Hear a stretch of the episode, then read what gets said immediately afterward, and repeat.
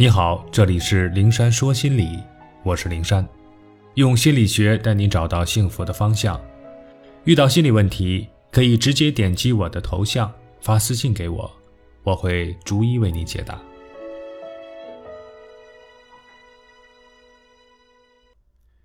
建立底线思维，有原则就敢于拒绝，因为不敢拒绝。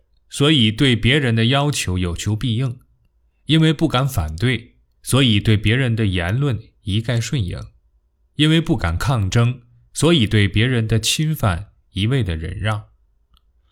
为什么不敢呢？害怕别人生气，害怕别人不理自己、冷落自己、孤立自己，害怕别人说自己不善良、不好说话、不乐于助人，害怕得罪别人，使得两个人关系变僵。可是，纵然这些害怕的事情都发生了，那又怎么样呢？天会塌吗？会世界末日吗？当然不会。所有的不敢、害怕，都是因为缺乏心理边界，自己无限放大畏惧情绪之后臆造出来的。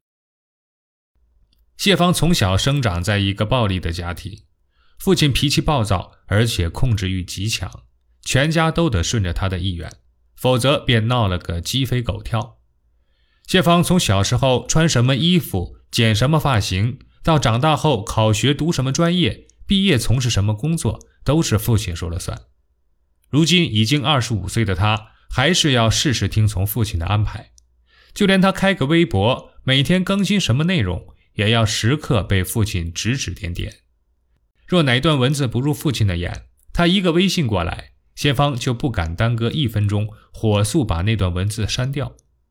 他内心对父亲充满了排斥和抵触，父亲带给他的心理压力就如一座喜马拉雅山，让他难以呼吸，但从来不敢反抗。近日呢，父亲拉着他去相亲，说对方是自己战友的儿子，他很满意，带他去认识一下。心里装着一百个不愿意的谢芳。看了那人一眼后，再不作声。父亲问他感觉怎么样，他想说不是自己喜欢的类型，可不敢说出口，只是沉默。父亲就说：“那先处处看看吧，从今天开始约会。”谢芳于是无奈的在父亲的安排下，今天和那人去看电影，明天和那人去逛公园。每天他都想对那人说：“我俩不合适，还是算了。”但一想到父亲那让人站立的眼神，就把要说的话硬生生憋了回去。谢芳对我说起这些的时候，眼里含着泪。我可以顺从父亲不穿我喜欢的裙子，不留我特别渴望留的长发，但是我不能强迫自己去爱一个他喜欢但我不喜欢的男人呐。没错，谢芳说出了一个根本问题，那就是讨好顺从是要有底线的。若没有这个底线，只一味妥协退让。那最后仅存的一点点自我也会消失。面对习惯了顺从和讨好的强势对象，若一时改变不了讨好的心，那一定要给自己设置一个讨好的底线。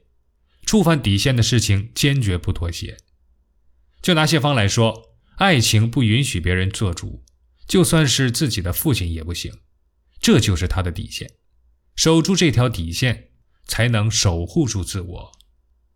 一退再退，退到底线便不可再退；站在不能再退的位置，便无可畏惧，大声地说不，因为你已经身处底线，也便没有什么可怕了。把最坏的结果摆在面前，想一想，有什么大不了的呢？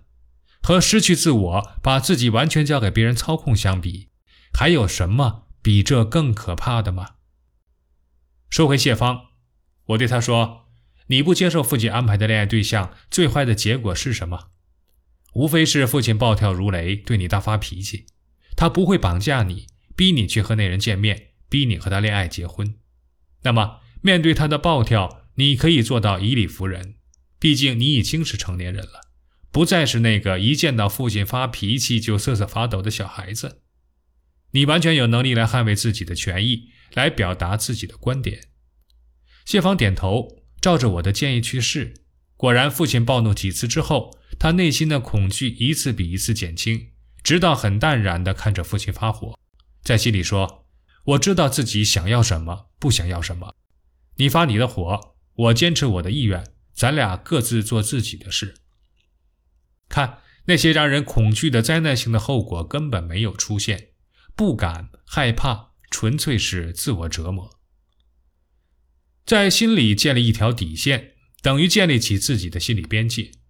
站在这条边界上，我们就是无畏的战士。当我们想妥协的时候，就想一想：若我再退，便会领地尽失。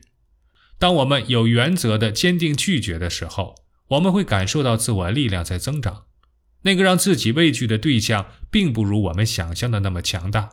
那些所谓的恐惧结果，对我们也毫无杀伤力。下次再面对某一人或某一事而一味退让时，不妨自省一下：我是不是该一退再退？没有底线，没有原则，我害怕的最坏结果是怎样的？如果是，那么在心里再多问自己几个问题：我想要什么？不想要什么？我能做什么？不能做什么？我可以放弃什么？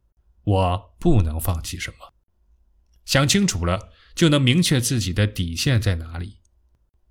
当我们能够守护自己的底线，我们便可以掌控自我，便可以脱离内心的那个脆弱的、一直没有长大的小孩子，一点点强大、自信起来，成为坚定做自己的人。